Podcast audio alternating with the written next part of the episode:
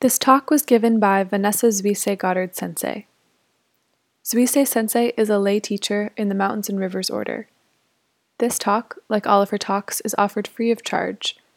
If you'd like to make a donation, to find out more about her teachings, or to join her mailing list, please visit her website at vanessazuiseigoddard.org. Thanks for listening. Good afternoon. It's good to be here with all of you, sisters, wild grasses. Sojin Sensei and I were talking about this retreat and how to best use the time that we have together. We were mm, we were walking a live line between um, tradition and investigation. And we have acknowledged before in, in these wild grasses retreats that we really don't know what a schedule or a training f- framework that was um, designed by and for women would look like. It hasn't really been done in our tradition, or if it has, you know, perhaps not for a long time. And so women, nuns primarily, have always adapted themselves to the schedules and the training models that were um, in turn adapted from the models created by and for men. And the women had more or less agency, depending on the place and the lineage, the customs, to modify these models as they saw fit. But as far as I know, they were never really able to create something from scratch. And this is our case too. And yet, for some years now, Hojin Sensei has very courageously, I feel, gently but insistently, been um, pushing against the edges of the way we do things here and really asking, really asking, can this be done in a different way to better suit this body, this mind, this way of being, these strengths, this, these inclinations, this temperament? And she's also asked, is there something that we're not doing that we should? Because we're missing it and we don't even know that we're missing it. And in asking, I, for one, feel she's, she's um, helped me to ask as well. And I, I, was, I was reflecting on this. I realized it's not something that I do naturally. I mean, I, I came and it was a packaged deal, and I accepted it and loved it. And um, at a certain point, it was very clear that this was going to be my life, this was going to be my path, um, but didn't really question it that much, frankly, not for a while. And, um, you know, I think some of it, I, I, don't know if it was just um, uh, habit or some of it is, is personality. Uh, I, I, I, said before, you know, I'm very straight, very linear, and she's not. um, we, we, told the people when we did our uh, um, Four Immeasurables uh, retreat together, you know, we're both Pisces, actually, but you couldn't, I don't think you'd be able to tell um, that during one ango, and I, I, was trying to remember the theme of the ango. I, I, I don't remember what it was, you, you may, but uh, I was still using the locker room downstairs. And uh, I would take off my clothes when I was changing and, and pile them very neatly, very well folded uh, on, the, on the bench. And then I would come in after zazen and they would just be like, eh. and I thought, you know, that's odd. And then I started noticing it, you know, once, twice, three times. And at a certain point, I remember hitting this like, oh, I know who this is. and uh, um, I actually felt that I remember feeling it as a, as a wholly uh, appropriate and loving gesture, actually. I felt that uh, Hojin Sensei was kind of. Um, daring me, you know, to, to, uh, to see, you know, how do I respond to a very, very tiny amount of messiness, uh, which I don't like at all. Um, and, you know, that she was kind of really, in a sense, asking, you know, what lines um, are you drawing for yourself? What boxes do you um, enthusiastically put yourself into, and do you have to? It, you know, maybe I'm just projecting a lot more into it, but I, I remember at the time feeling it very, very lovingly. And, you know, clearly we did not uh, go radical and change the whole container altogether. Obviously, we, we didn't. Uh, but but there, you know, there's, there are changes here and there. And um, I feel, you know, very much in that spirit of observing and refining and really seeing, you know, what, what works and what doesn't. When do you really bring yourself to a form, a training? And when does it actually need to adapt? Not to accommodate, uh, well, yes, to accommodate, but to, to uh, accommodate is not the right word. I, to acknowledge, to acknowledge this way of being. And so, one of the things that we wanted to do this weekend was to bring our ancestors into the room, you know, to name and be in the presence of the many women who, um, whose lives and presence have allowed us to be here today to practice and train in the ways that we have been doing and hopefully will continue to do, but also um, in doing so to invite them here, to honor and offer gratitude to them, to bow and meet them, as Master Dogen says. And because throughout the weekend we are threading through the stillness and the silence some of these stories of the women ancestors, um, inviting them into our into the zendo, inviting them to our seats during zazen, but I think also, you know, to, to eat with us during oryoki, to work alongside us. We decided that we would make these uh, formal talks just a little bit shorter and let them be um, maybe just a kind of invocation, a summoning of these women ancestors. And so, in my own case, I moved around quite a bit actually as I was trying to decide who or what to, to speak about. Because you know, so many of the stories about the, the Buddhist women, Buddhist nuns mostly, are, are kind of double edged swords, I feel.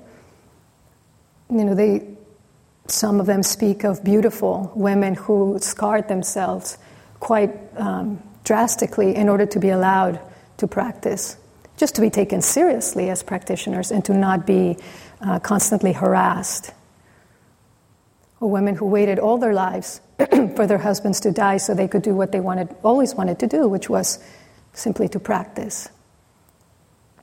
Sometimes we have too little information. Or sometimes the picture we, we get is of, of a woman really acting more like a man. Or, you know, so, so many of the poems say, like a piece of, of dry wood, um, immune to sense pleasures. And you know, I know there's more you know to these poems, but um, as I as I find my way in, I, I ask myself, you know, so so what do I learn? How do I enter into these stories? What are the examples? What are the teachings that I that I can take in and use in the most skillful way? And so in the end, I really I decided to go back, all the way back, really to, to the source, to Prajnaparamita, the mother of all Buddhas, the womb of all Buddhas. As, as that dedication says that we chant in the morning, the one who illuminates all delusions and dispels our fears. And I've always liked the fact that in both Eastern and Western traditions, wisdom is personified as female Sophia in Greek and Roman philosophy. And of course, in Buddhism, Prajnaparamita is the perfection of wisdom. but she's also the source. The source, the, the place from which all Buddhas emerge, that womb from which Buddhas are born. And the perfection of wisdom in 8,000 lines says that she's the one who shows the world for what it is. The one who shows the world for what it is. Which means she has to be the one who is the world as it is. And so I've been reflecting on this. What does that mean? What does it mean to be and therefore reveal yourself as the world, as the true world? How do you be truth without cutting any part of yourself out? Without smothering, silencing, or otherwise suppressing or pretending to be other than yourself. Even if that means that what you manifest in a moment is darkness, is not wisdom. So, in other words, how do you self liberate within your delusion, with your delusion, because of your delusion?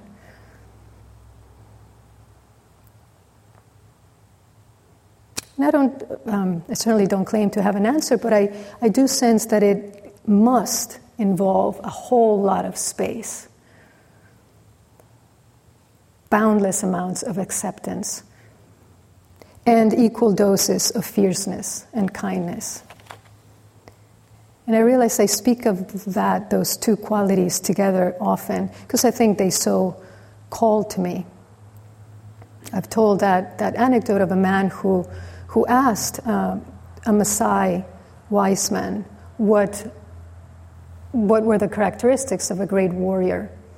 And the Maasai said, When the moment calls for fierceness, a Maasai is ferocious. When the moment calls for kindness, a Maasai is utterly tender. A great warrior knows which moment is which.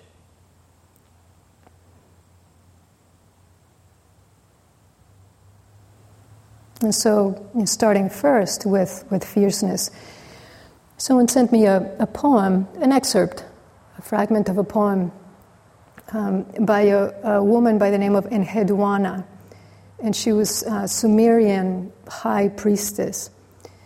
And she's actually identified as, as she's the earliest identified author in history, male or female. So this poem is dated to about 2300 uh, before the Common Era. So almost 5,000 years ago, what is now Iraq. And at the time, there was a pair of, of moon gods, male and female. Nanna was the moon god, and Inanna the moon goddess. And in this hymn that Enheduanna wrote, she's really uh, praising Inanna's fierceness and power. And so, as I said, this is just a, a fragment of it. And it says,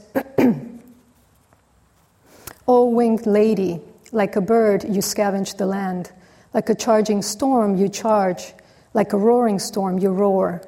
You thunder in thunder, snort in rampaging winds. Your feet are continually restless. Carrying your harp of signs, you breathe out the music of mourning. What was once chanted of Nanna, let it now be yours. That you are as lofty as heaven, let it be known. That you are as wide as the earth, let it be known. That you devastate the rebellious, let it be known. That you roar at the land, let it be known. That you rain your blows on their heads, let it be known. That you feast on corpses, let it be known. That your glance is lifting toward them, let it be known. That your glance is like lightning striking, let it be known. That you are victorious, let it be known. That this is not said of Nanna, it is said of you. This is your greatness, and you alone are the high one. And what struck me, you know, when, when I read it, is really how unapologetic, how unapologetic this expression is, how unafraid of itself and its own power. So it's not shy, it's not modest. And it made me think of, of uh, Hojin Sensei saying how many of us women should make a practice when someone praises us of saying, Yes, it's true. Thank you, it's true. some of us need to cultivate humility, some of us should go for panache. Yes, thank you, it's true. And um, maybe because there's, there's um, maybe I just haven't come across it, you know, expressions that are really this. Um, um, actually, there are. There, there are in Tibetan Buddhism, you know, the dakinis, the fierce uh, deities, are, are, very much seen as both the cre- creators and destroyers. And um, the Dakini, if I remember correctly, is also a, an embodiment of, of emptiness in female form. But, but there is this um, uh, permission, self granted perhaps, to, to be that um, elemental, you know, to, to be that um, embodied, that empowered, self empowered. So I just feel it, it, it, it expresses a very, a very particular kind of, of spiritual strength that, that knows its worth and is not afraid to claim it. And it reminded me, I mean, we've been listening to a number of talks by um, Reverend Kyodo Williams, uh, who's, you know, very much um, speaking a lot right now. And, um, and at the end of one of her talks, she, um, she tells the story of being at a retreat where, you know, she had gotten paid, as she normally does, for retreats, but then her attendant at the end of the retreat passed around a hat for any further dana that people wanted to offer. And the person who was um, organizing the retreat was really freaked out about it and saying, you know, people already paid. I mean, they, they don't need to do this anymore. And she said, let me just say this. She said, given, and I don't remember exactly the words, but something like, it doesn't matter how many lifetimes you live, you can never uh, pay a black woman enough. And I was so uh, really bowled over by, by that statement. First of all, I think it's true. But second of all, that she was unafraid to say that. And I am certain that there would be those who would criticize her, but this is the Dharma. You shouldn't even be asking for compensation, you know, for the Dharma. It is, it is, a, it is a labor of love. It is about selflessness. It is about service. And of course, all of those things are true. But I don't think that's uh, in a sense, had anything to do with what she was doing. But when does, when does selflessness become self erasure? When is uh, would an act like this come out of confidence, out of strength, out of knowing your worth, and when it said arrogance? And the fact, this is not always clear I mean, I feel for myself is not always clear. I've had this conversation with my teacher a number of times. Uh, you know, if I'm, if I'm coming forward, if I'm pressing for something, I'm fighting for something, is it that I just want what I want? Or do I need to? Am I sensing there's some, I need to speak, I need to uh, come forward? And I realized at a certain point, well, he can't answer that for me. I need to answer that for myself.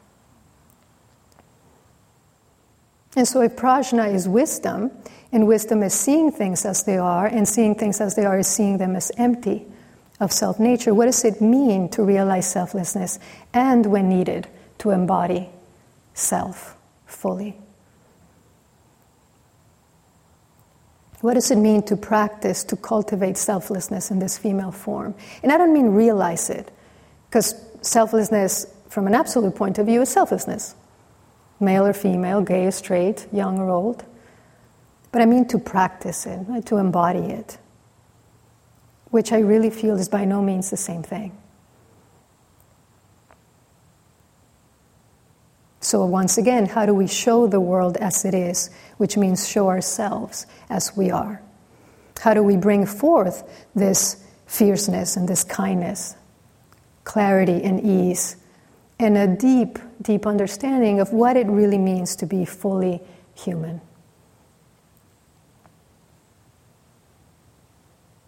And one of the reasons I was drawn to, to this poem is because it is so old. I mean, not as old as Prajnaparamita, who, in a sense, is time itself.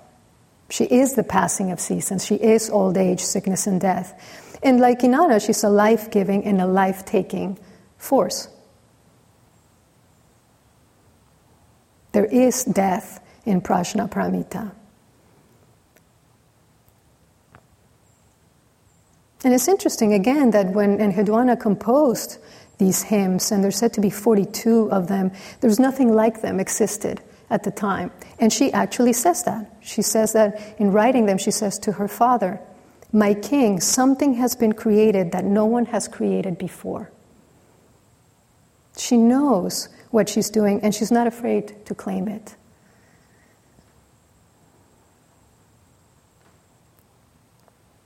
And then there's kindness. And I was um, rereading Rengetsu's story, whom most of you know is the author of the Wild Grasses poem, after which this retreat is named. And she was a nun, 19th century Zen nun, potter, calligrapher. And when she was young, she also trained as a samurai. I didn't know that.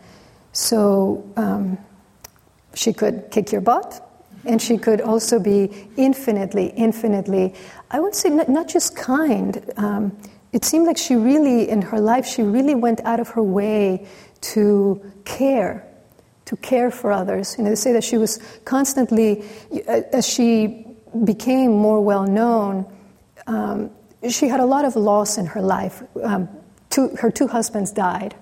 Her, her children died at a certain point, and she had wanted to practice um, early on, but her husband wouldn't, her first husband wouldn't let her.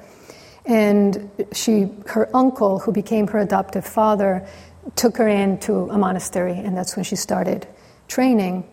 And um,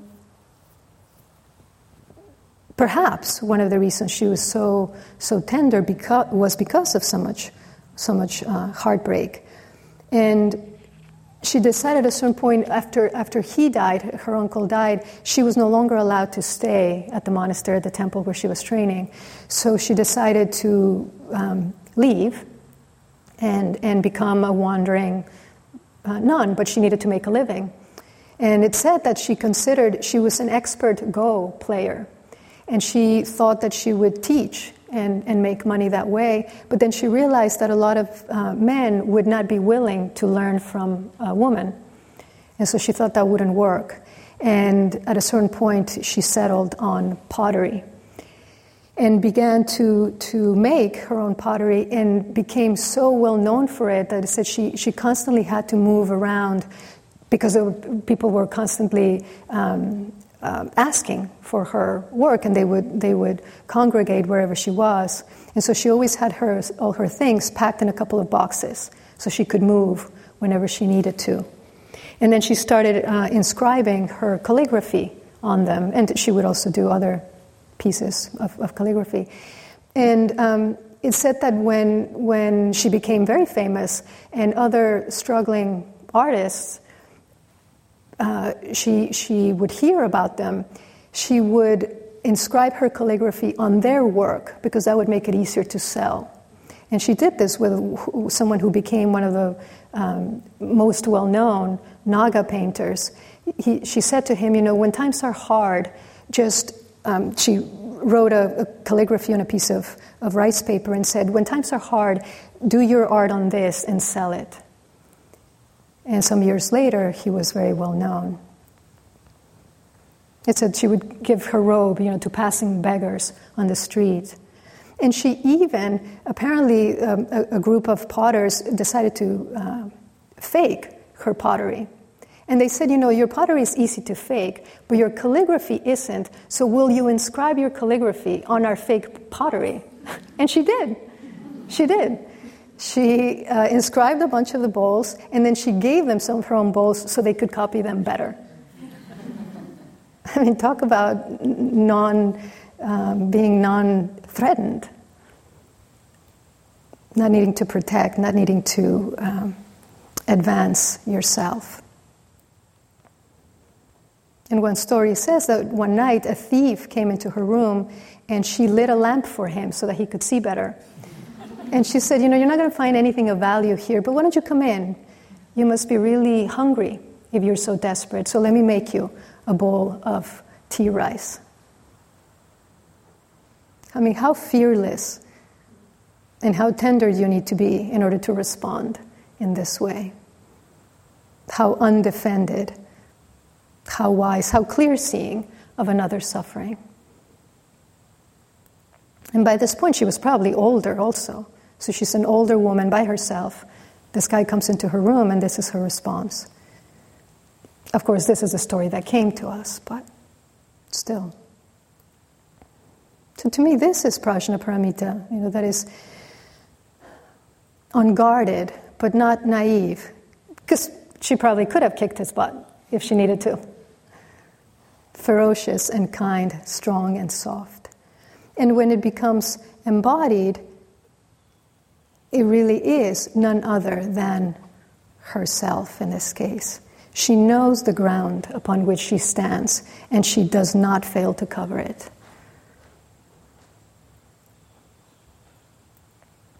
I often think of Mahaprajapati. I try to, to place myself in her being, in her mind, when she decided to, to gather those 500 women and to lead them in shaving off their heads and putting on their saffron robes and making that pilgrimage to Vasali to petition the Buddha to, to enter, to let them enter the monastic Sangha. And you know, and maybe it wasn't 500 women. Maybe that's an exaggeration. Maybe it was 10 or 5. And still, that, the courage that it took for her to buck every convention of her time and culture, that remains. Because they were doing what women were not supposed to do. And they were saying, we will no longer wait to inhabit our lives, our bodies. We can't keep playing the supporting role. We need to own our own paths. And this is, of course, what the first women in any field give us. Right? The courage to say, I'm sorry that you don't like this. I'm sorry that this that you don't agree. I'm sorry that this threatens you, but I'm going to do it anyway because I have to.